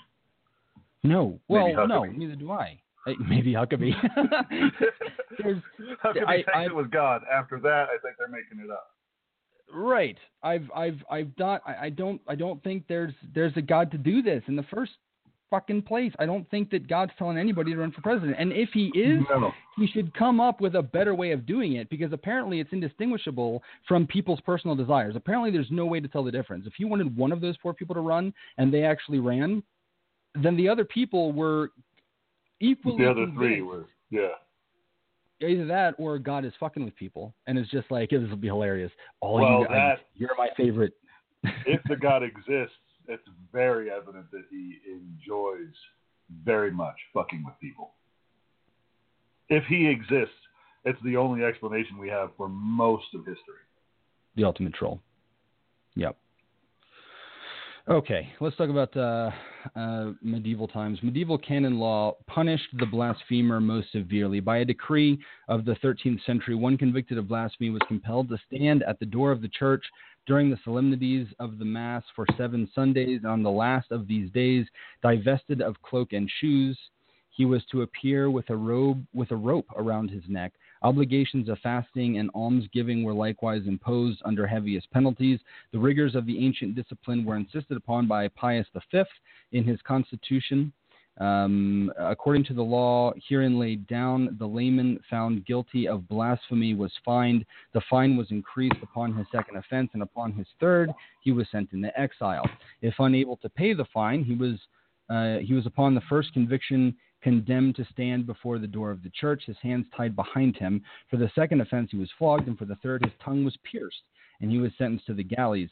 The blasphemous cleric, if possessed of a benefice, lost upon his first offense a year's income. Upon his second, he was deprived of his benefice and exiled. If enjoying no benefice, he was uh, first subjugated to a fine and bodily punishment. On repeating the offense, he was imprisoned, and still persisting, he was degraded and condemned to the galleys. Lovely stuff. Uh, that that last part there is for people that believe in God. By the way, that's for people that are employed in the church. Yeah, I was just looking up this uh, the benefice. If he's uh, enjoying benefice, that'll be taken from him, or if he's not, something else will happen. The benefice is uh, understood to denote certain property uh, that is destined for the support of the ministers of the religion. So just things that are given to a, a minister for doing his job. is what I'm reading. This he he would lose that and also be exiled from the church. Yeah, lose your lose your 401k. Lose your stipend. Yeah, there goes your viceroy rum and cigarettes for the month. um, okay. Uh, blasphemy uh, cognizable by common law is defined by Blackstone to be denying the being or providence of God.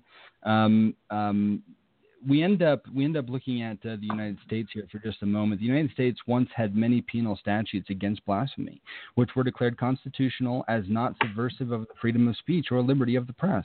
Uh, in the American Decisions, Volume Five. 335, we read that Christianity, being recognized by law, therefore blasphemy against God and profane ridicule of Christ or the Holy Scripture, are punishable by common law. According Accordingly, where one uttered the following words, Jesus Christ was a bastard and his mother was a whore, it was held to be a public offense, punishable by the common law. The defendant found guilty by the court of common pleas of the blasphemy above quoted was sentenced to imprisonment for three months and to pay a fine of $500. That's with the protection of the Constitution. Now, um, I don't see here what year this uh, went away but five hundred dollars fine. I mean, for for right now, three months in prison is three months in prison. That would suck.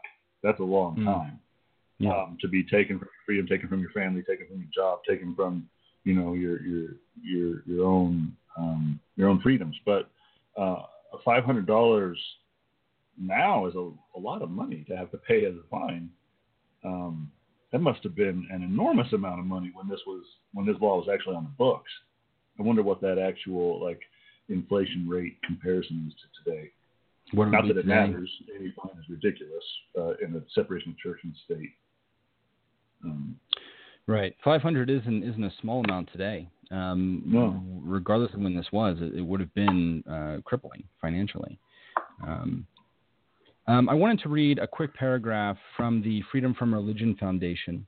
Um, it says the crime, blasphemy, by its very nature, is intended to establish a particular sect and suppress the free exercise of religion. Blasphemy statutes place the religious sensibilities of the chosen sect on a pedestal. In effect, the statute allows the adherents to lawful righteous indignation. As Bertrand Russell observed of the English common law, clearly no one ought to speak ill of Christianity in such a way as to be likely to promote a breach of the peace.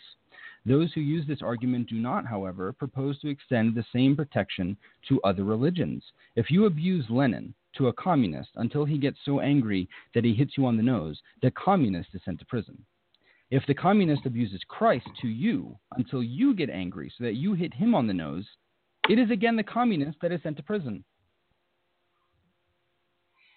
I think that's uh, that's that's kind of a, a, brilliant way to boil that down. I, I appreciate, as Bertrand Russell often does, uh, kind of kind of puts it in a way that just kind of kind of clicks. He's he's he's a, he's a master at, at, at writing. Yeah, yeah. I was using Russell's teapot earlier today. brilliant, brilliant. All right. Um, in order to to show how this is still affecting the world today, we need to talk about um, where there are blasphemy laws um, still on the books, and you know, I, I, I would I would appreciate it if just once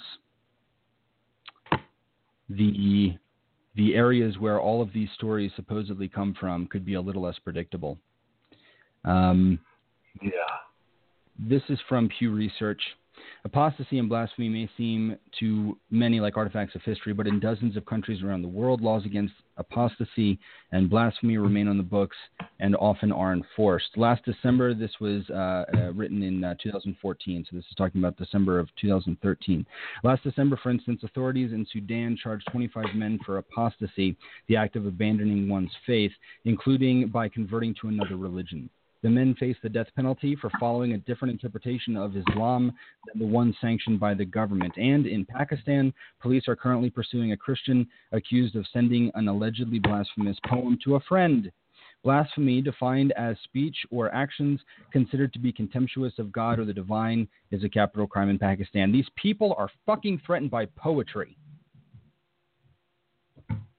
Well, and this what what jumped out at me as you're reading it was um, the men face death penalty for following a different interpretation of Islam than the one sanctioned by the government. I mean, this isn't even you know typically when we read about um, punishments in Islam, it's for you know atheism for for leaving it for apostasy for leaving Islam for a different religion or something. But this is still following Islam. These people are still following Islam. They still consider themselves Muslims. They're just following a different sect, a different way to interpret the Quran, and for that they're being uh, charged with actual crimes. Hmm. Uh, It- death, it rem- you know, capital crimes, death penalty. They're just Yeah. following the same religion, but you're, you're using the wrong interpretation, so we're going to kill you. It reminds me of uh, the Catholic and Protestant wars, where you're both you're both Christian. You both believe in Jesus as the Savior, as the Son of God. All of the stuff that that creates your your your uh, theology is intact. You guys don't uh, disagree on any of the stuff that is supposed to actually matter, and yet the level of hatred, the blood shed during that period. But that was, you know, like the 1500s. We're talking about the second decade of the 21st century. We're talking about now. Right. This is happening uh, in, in in some uh, uh, Islam uh, Islamic countries. Um, a new Pew Research Center analysis finds that as of 2014, about a quarter of the world's countries and territories, a quarter of the world's countries and territories had anti blasphemy laws or policies, and that more than 1 in 10 or 13 percent of the nations on earth had laws or policies penalizing apostasy. The legal punishments for such transgressions vary from fines to death. We counted and categorized these laws in 2014 as part of our research for a major report on restrictions on religion around the world. This report, which examines both government restrictions on religion and social hostilities involving religion, relied on 17 widely cited, publicly available resource uh, sources, rather, from groups such as the U.S. State Department, the United Nations, Human Rights Watch, Amnesty International, and the International Crisis Group. We found that laws restricting apostasy and blasphemy are most common in the Middle East and North Africa, where 18 of the region's 20 countries, that's 90%, criminalize blasphemy, and 14, that's 70%, criminalize apostasy. While apostasy laws exist in only two other regions of the world, Asia Pacific and Sub Saharan Africa, blasphemy laws can be found in all regions, including Europe, in 16% of countries, and in the Americas at 29% of the countries in the Americas. Um, some blasphemy laws have been on the books for decades and have endured in spite of dramatic political and social changes. In Pakistan, for instance, blasphemy statutes have their origins in the country's colonial past when British rulers first introduced penalties for insulting any religious beliefs. These laws remained in effect after Pakistan's independence in 1947 and have since increased in severity. Pakistan is one of 12 of the 50 countries in the Asia Pacific region, 24%, that had blasphemy laws in 2014. And during that year, blasphemy laws were enforced in several of these 12 nations. For instance, in Burma or Myanmar, a New Zealander and two Burmese men were convicted of blasphemy after using an advertisement depicting Buddha with headphones to promote a bar. The men were sentenced to two and a half years in prison. Two and a half years in prison for doing an advertisement for your business in which Buddha is enjoying some tunes. And if anybody's going to be chill about that, it's going to be Buddha. For real. Yeah. He doesn't care. I bet Um, I bet he's into like Lana Del Rey. yeah, that's what he was listening to. You, you um, something you said up there with it, the the blasphemy laws, the statutes had their origins in the country's colonial past when the British rulers first introduced penalties for insulting any religious beliefs. That that to me kind of rings of British Empire's like attempt at like a separation of church and state sort of thing, like a freedom of religion kind of law hmm. that America has, where n- not one religion is going to be above another religion. We're not going to hold any of that, so you can you're, you're free to practice any religion you want. It seemed like a like an attempt at that. Like when the British were ruling it, they were like, you know what, you can't make fun of any religion, you can't go after any religion because every religion is sacred to someone, so we're just going to not touch them. And then after Pakistan gets its independence, they twist that into, yeah, if you speak out against Islam, we're going to go ahead and kill you. This is why we should always err on the side of liberty.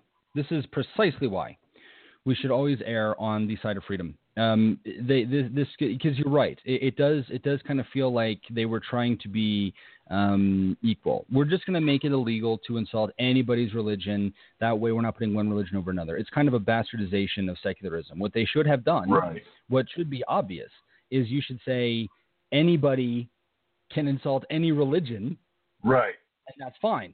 They they kind of they, they went the wrong direction with a with a valorous intent. All right. Um, let me talk briefly about the Americas. In the Americas, 10 out of 35 countries, or 29%, had blasphemy laws, including the Bahamas, where the publication or sale of blasphemous material can be punished with up to two years' imprisonment.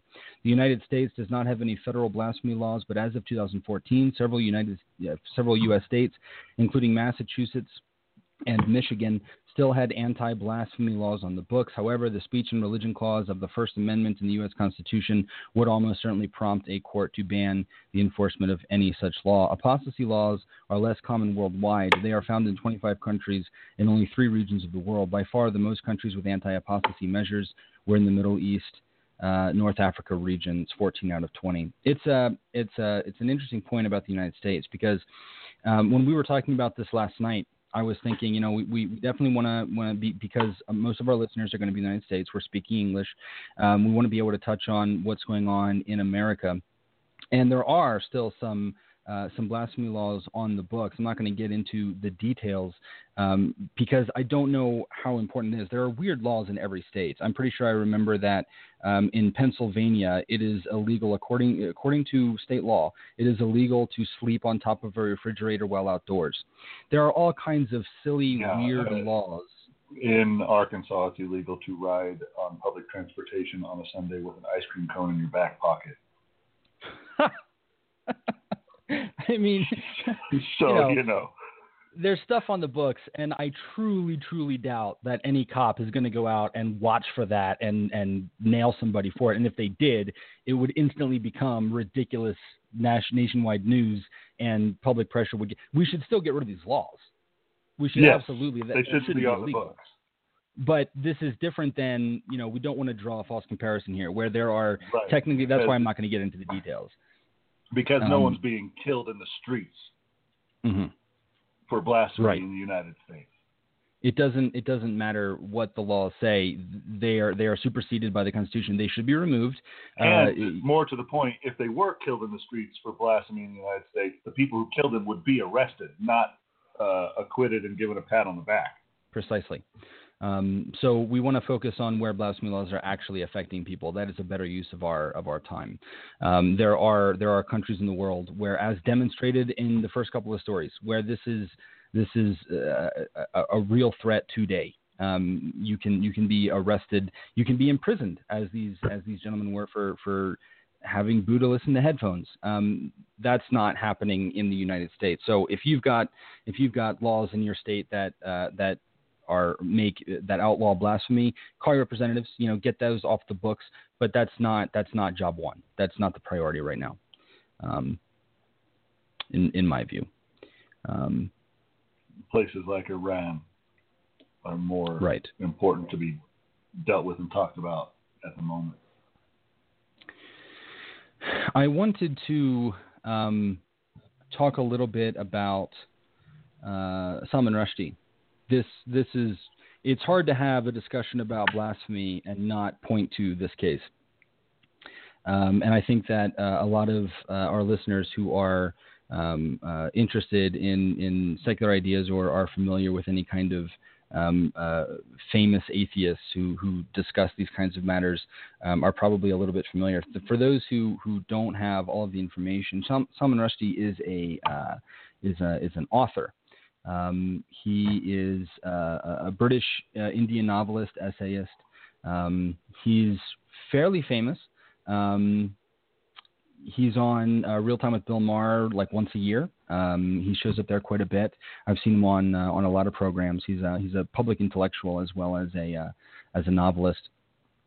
Um, the Satanic Verses was a book that he wrote in 1988. It was published in the United Kingdom in 1988, um, and it's uh, it's an it's an interesting novel. Um, uh, worth worth reading, worth worth having in your collection just because of the story that surrounds the publication of this book.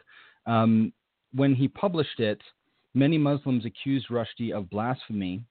Uh, and in 1989, the Ayatollah Ruhollah Khomeini of Iran issued a fatwa ordering Muslims to kill Rushdie. Um, now, the, the, the first time you read that statement, you think that's dumb and ridiculous. But numerous killings, attempted killings, and bombings resulted from angry Muslims over the novel. Uh, the Iranian government backed the fatwa against Rushdie until 1998, when the succeeding government of Iranian President Mohammad Khatami said it no longer supported the killing of Rushdie. However, the fatwa remains in place. Um, without going into uh, too much detail, um, the the title, the Satanic Verses, refers to a legend of the Prophet Muhammad. Uh, when a few verses were supposedly spoken to him as part of the Quran and then withdrawn on the grounds that the devil had sent them to deceive Muhammad into thinking they came from God. These satanic verses are found in verses 18 to 22 in Surat an-Najm of the Quran and by accounts from Tabari, but is seldom mentioned in the first biography of Muhammad. The verses also appear in other accounts of the Prophet's life. They permitted prayer to three pre Islamic Meccan goddesses, uh, a violation of monotheism. The utterance and withdrawal of the so called satanic verses form an important subplot in the novel, which recounts several episodes in the life of Muhammad. The phrase Arab historians and later Muslims used to describe the incident of the withdrawn verses was not satanic verses, but the gharaniq verses. Um, the phrase satanic verses was unknown to Muslims and was coined by Western academics specializing in the study of Middle Eastern culture. Um, so he writes this book. People get, get very upset. Uh, Khomeini uh, uh, puts out a, a, fatwa and says everybody who's a Muslim should go and try to kill this guy. And a whole bunch of people are like, sweet. And indeed, uh, they attempt to um, to do that. Uh, in the United States, the FBI was notified of 78 threats to bookstores in early March 1989, thought to be a small proportion of the total number of threats. B. Dalton bookstore chain received 30 threats in less than three hours. Bombings of bookstores included two in Berkeley, in New York, the office of a community newspaper, the Riverdale Press, was all but destroyed by firebombs following the publication of an editorial defending the right to read the novel and criticizing the bookstores that pulled it from their shelves. But the United Kingdom was the country where violence against bookstores occurred most often and persisted the longest. Two large bookstores in uh, Charing Cross Road, London, uh, uh, Collett's and Dillon's, were bombed on the 9th of April in May, explosions went off in the town of High Wycombe and again in London on King's Road. Other bombings included one at a large London department store in connection with the Penguin bookshop inside the store and at the Penguin store in York. Unexploded devices were found at Penguin stores in Guildford, Nottingham, and Peterborough. Uh, in the United States, it was unavailable in about one third of bookstores. In many others that carried the book, it was kept under the counter.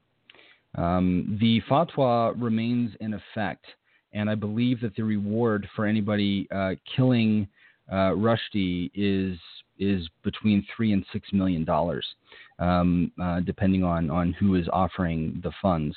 Um, this is this is a very very um, uh, famous example of of what can happen when when blasphemy occurs. Uh, again, the grand threat here is a book. Um, the big concern here is what a dude put down on paper. You don't have to read it. You don't have to buy the book. Um, no art, no literature should be met with violence. This should be self evident. This should be apparent to any thinking person. Um, but here we are. Um, it might be worth referencing for um, those who are interested in atheism that uh, the famous public intellectual Christopher Hitchens was very close friends with Salman Rushdie. Um, uh, they they speak often about each other with great affection, and in I, I believe both. Uh, Hitch 22 and God is Not Great, both by Hitchens. Uh, he talks about his friendship with Rushdie and talks about this case, the Satanic Verses controversy. In fact, um, I, if, if, if memory serves, he talks about uh, Rushdie coming to Washington D.C., where Hitchens lived, and uh, uh, Hitchens and his and his family uh, putting Rushdie up, saying, "Hey, come come stay with us for a few weeks while you're here." Um, Rushdie indeed did that. Hitchens was eventually contacted by the State Department, who said they had intercepted threats not just against Rushdie, but publishing Hitchens' address and threatening him as well. Um, they encouraged him to move. Uh, of course, Hitchens declined. Uh, he he refused to uh, to run from people that would use terror to tamp down the writings of a uh, individual. Um, but there's uh, there's there's a lot more to learn about that case, and it is very very fascinating. So I encourage anybody um, to uh, to look into that. Um, I think we also Scott, we, we should probably since since we're talking about uh, famous examples and how they affected culture, we should probably mention uh, this one here.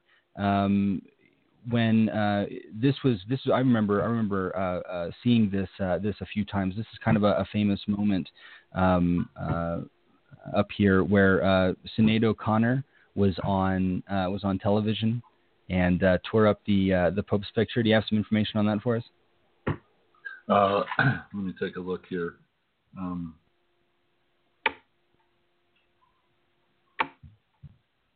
sorry. I know I have a bunch of notes in here, so. Yeah, yeah. Um,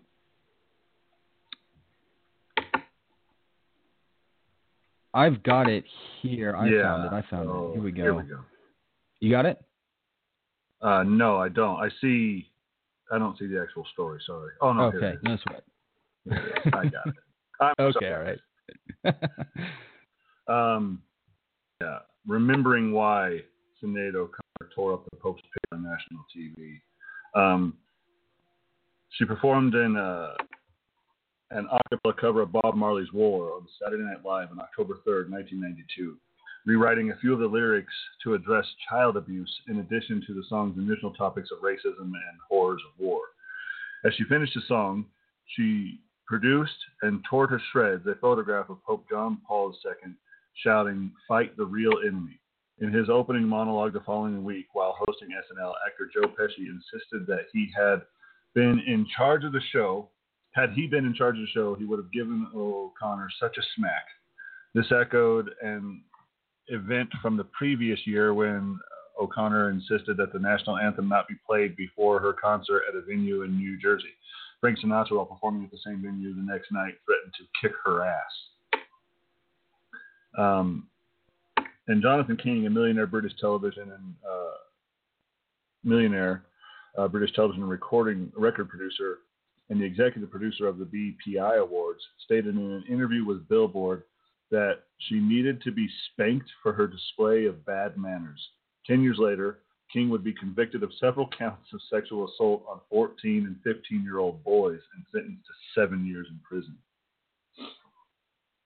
That's a. I just got to take that in for a second. She ripped up Yeah. a photo of the Pope saying, "You should fight the real enemy," and uh, because of all you know, abuse of children and all these things, and he's like, "No, you should be spanked for that," and leave alone the fact that I also sexually assault little boys. Which means you kind of have to take his his. Oh, gotta- yeah. Oh, you should be spanked.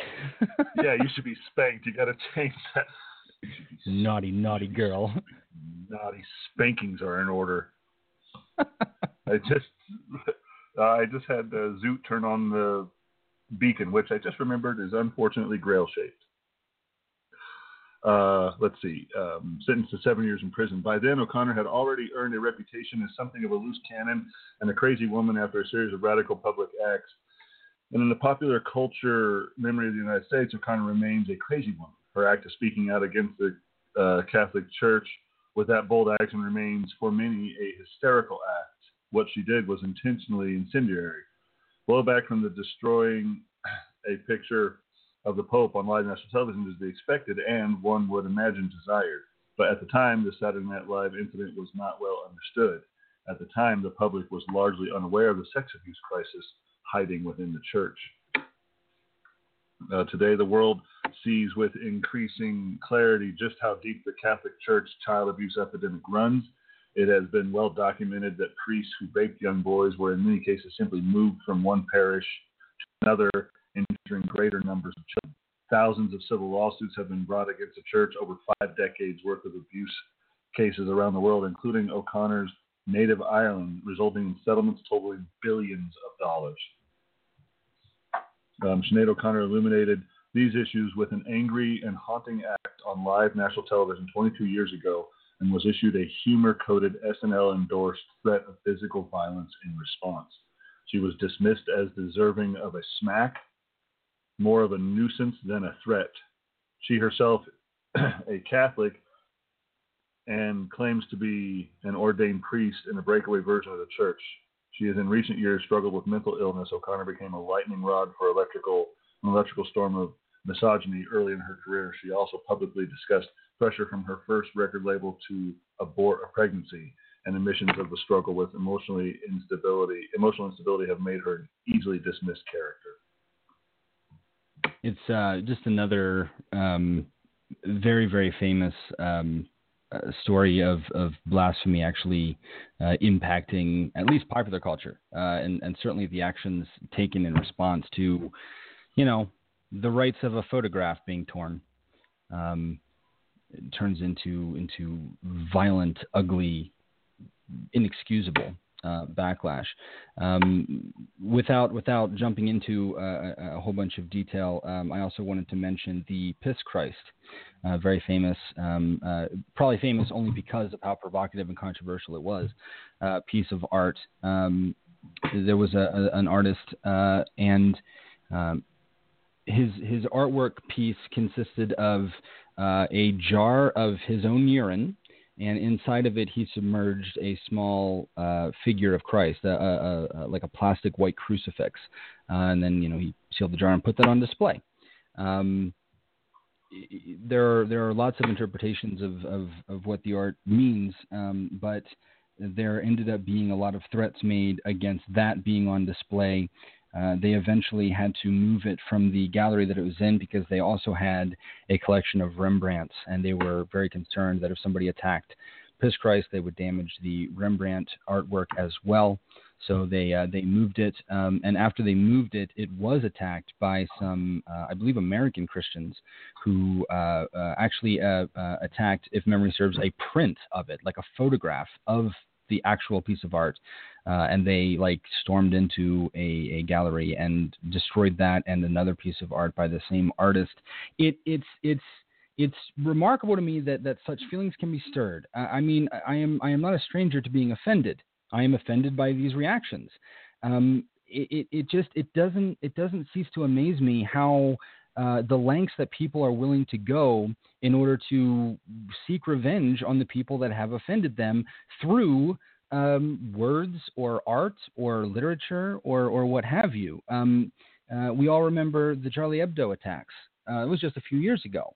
Uh, Charlie Hebdo was a, was a, was a cartoon uh, magazine in France, and they published a cartoon magazine, and they depicted the uh, the Prophet Muhammad, and they were um, attacked um, in in I mean a, a, big scale, thought out tactical assault uh, with machine guns and tactical gear and balaclavas and and the, the, the whole nine yards. There was an assault um, in France on the Charlie Hebdo building.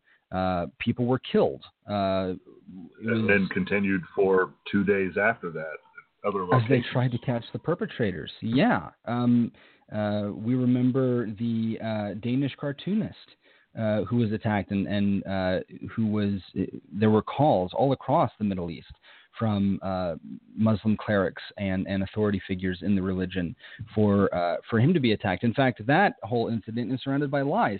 He he depicted the prophet uh, he he actually just he did a series of of like uh, a few cartoons, uh, and Muslims didn't like it, but the the the the Muslim authorities who wanted to get people upset about this added an extra cartoon that was uh, apparently, according to, to people that, that find blasphemous offensive, much worse than what the artist had actually done. They got an image of what was supposed to be Muhammad wearing a pig snout. It wasn't. It was just an image from like uh, somewhere else in, in Europe, just an image of, of, a, of, a, of an actor, of a man wearing a pig nose. They said, look, this is how they're portraying Muhammad, tacked it on with the rest of the cartoons, blamed this guy, and then called for the, uh, for the death of the, of the uh, prime minister of this country for not arresting the cartoonist. Um, they, they, they, on, in this case, it's, it's amazing to me because blasphemy they weren't actually they, they didn't actually get mad at like blasphemy. They wanted something to be mad about. And so they took something that was blasphemy adjacent and they added actual blasphemy to it to make it more potent then spent a few months going around and showing it to muslims to make them mad to send them to kill somebody. Like i don't know what the what the what the motivation here is. Are you are is is is violence something that you just want in the news? You're trying to associate yourself? Trying to like the end game was the violence, and so how do we get there? It wasn't even even if blasphemy was a justifiable was reason to get mad about uh, something Who was the filmmaker that was killed in? Um, oh, I want to say Amsterdam, but I could be wrong. Um, he made a. Uh, I don't even remember the title of the film, but it was it was something to do with sex in, uh, in, in in Islam and uh, a woman, uh, Islamic woman, you know, takes her her hijab off and, and everything else, and uh, but he was murdered in the streets. familiar. That sounds familiar. I don't I don't know the story offhand, but that does sound familiar. It's Yeah. it's just like yeah, violence is the end game. But let's justify it by any means necessary. We can we can just claim that blasphemy is just the the end all be all of sins. And you know, we are peaceful. You know, you've seen us be peaceful all the way up until someone does that. hmm We're only not peaceful when someone does that. You get to a point where you are you are looking for an excuse, and when the but, world doesn't. but it's like that that it, that it's obvious. It should be obvious to us all that just words, of course, should be met with murder in response. Can't you see that we're we're peaceful until this moment? Wouldn't you also murder at that moment? It just makes sense to murder after that moment Mm. in their worldview, and I can't wrap my mind around that. Right. Well, we'll um, we've got a few more examples, and um, I'll I'll uh, uh, one of us will will put those on Twitter so that people that uh, are are are still curious can uh, can can peruse and, and have a look at some of the other examples that that we that we didn't talk about um, tonight. I mean, there's no end to them. This is this is an ugly and and uh, ancient concept that is bizarrely um, still going on. Bertrand Russell said that every good idea starts out as blasphemy. We can see this statement proven again and again through history. The burning of heretics, the imprisonment of scientists, the rejection of empiricism and intellectual achievement, all justified because progress is so often offensive to God. When maintaining the ideas held by doctrine becomes more valuable than discovery, more precious than self determination, and more pressing than human life, cognitive dissonance has made the fatal leap from being a bad habit to being a standard for governing. Blasphemy suggests that there are idols, religious ideas, characters, and texts that are so great they must be defended in this world against the thoughts and words of men. It holds that an object or an idea is so sacred that simply to speak against it without the proper respect should be met with hatred or violence. It supposes that there are ideas that are off limits from criticism, and that mockery or irreverence is on par or indeed even more egregious than acts of violence against a fellow being. It empowers the clergy, the church, or the state to persecute the act of speaking. Monotheism claims that there is an omnipotent and omniscient deity that is master of all things. He is supreme in every conceivable way, rules over all reality, and judges humans before they die. I'm sorry, after they die. His domain is endless, extending over the earth, heaven, and hell. His gaze is inescapable. Its power is absolute. Blasphemy as a concept, as a concept implies that this God is capable of insult and must be protected from it. Religion appoints itself to be the interpreter of this being's will and takes it upon itself to declare what is and is not offensive to him. It explains with a straight face that after death, humans face a detailed series of events which lead to judgment and damnation unless certain requisites have been met in order to earn the person salvation from their deserved damnation in the pit of agony. God is the only judge, and his wrath is meant to inspire fear. Why then concern oneself with the supposed blasphemy of others at all? Does the arrogance of the believer extend even to doing God's job for him? Is he so insecure, so vulnerable, that his reputation must be defended on pain of death in this realm? Why do theists have such little faith in God's ability to judge man for himself? Why rob the worshipful dictator above of his right?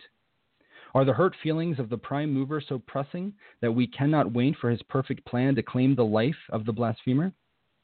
Can we not rely on God to judge and defend himself unaided?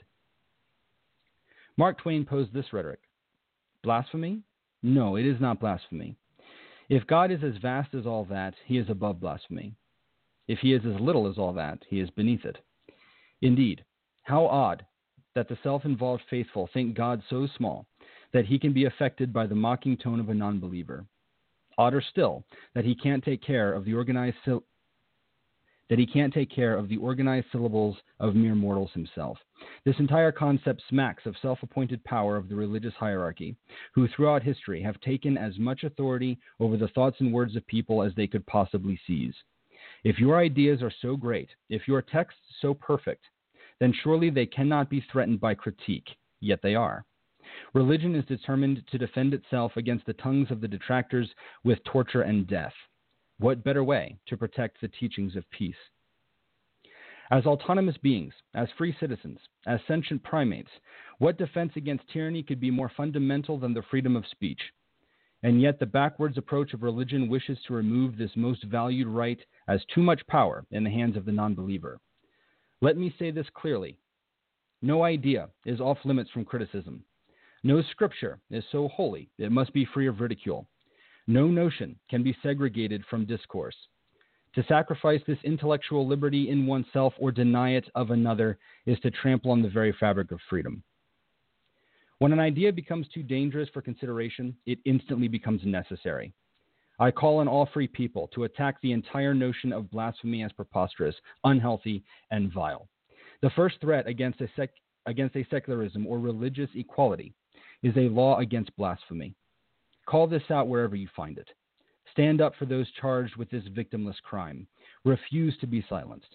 Never back down from criticizing bad ideas, and never submit to those who would command your silence. Thought and words are our tools. They lead to liberty, to knowledge, and to enlightenment itself. When they are perceived as a threat, take it as a sign that you are on the right track. We must never surrender our minds or our voices, especially if their use frightens the bullies of religion. God damn it, never stop thinking. We want to thank everybody, as we do every week, for being here on the show, to listen to what we have to say, to engage with us here and on Twitter. We did not get any callers, but we will post our first uh, Logic That Fallacy vignette on Twitter so that everybody can peruse it, maybe with a little more time and figure out what the fallacy was. Give us your answers, and we will talk about them next week on the show. Follow ElDudeIreno, that is Scott, and follow myself, Dopinephrine, on Twitter and on Periscope. Give some love to Young Athlon399 and All Hallows Night on those platforms as well. You can follow our show on Twitter and on Periscope at ISM Podcast underscore. We appreciate everybody being here. We appreciate the interactions that we get on social media. We very much want you to consider becoming a patron of ours in order to help us continue making the best possible show that we can. It's been a lot of fun. We look forward to seeing you guys again next Wednesday.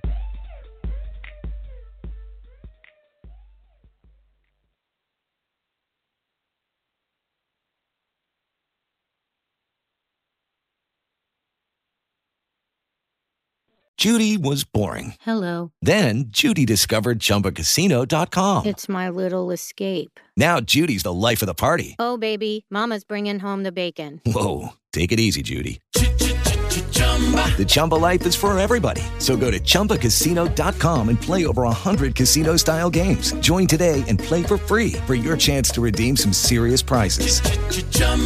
ChumbaCasino.com. No purchase necessary. Void where prohibited by law. 18 plus terms and conditions apply. See website for details.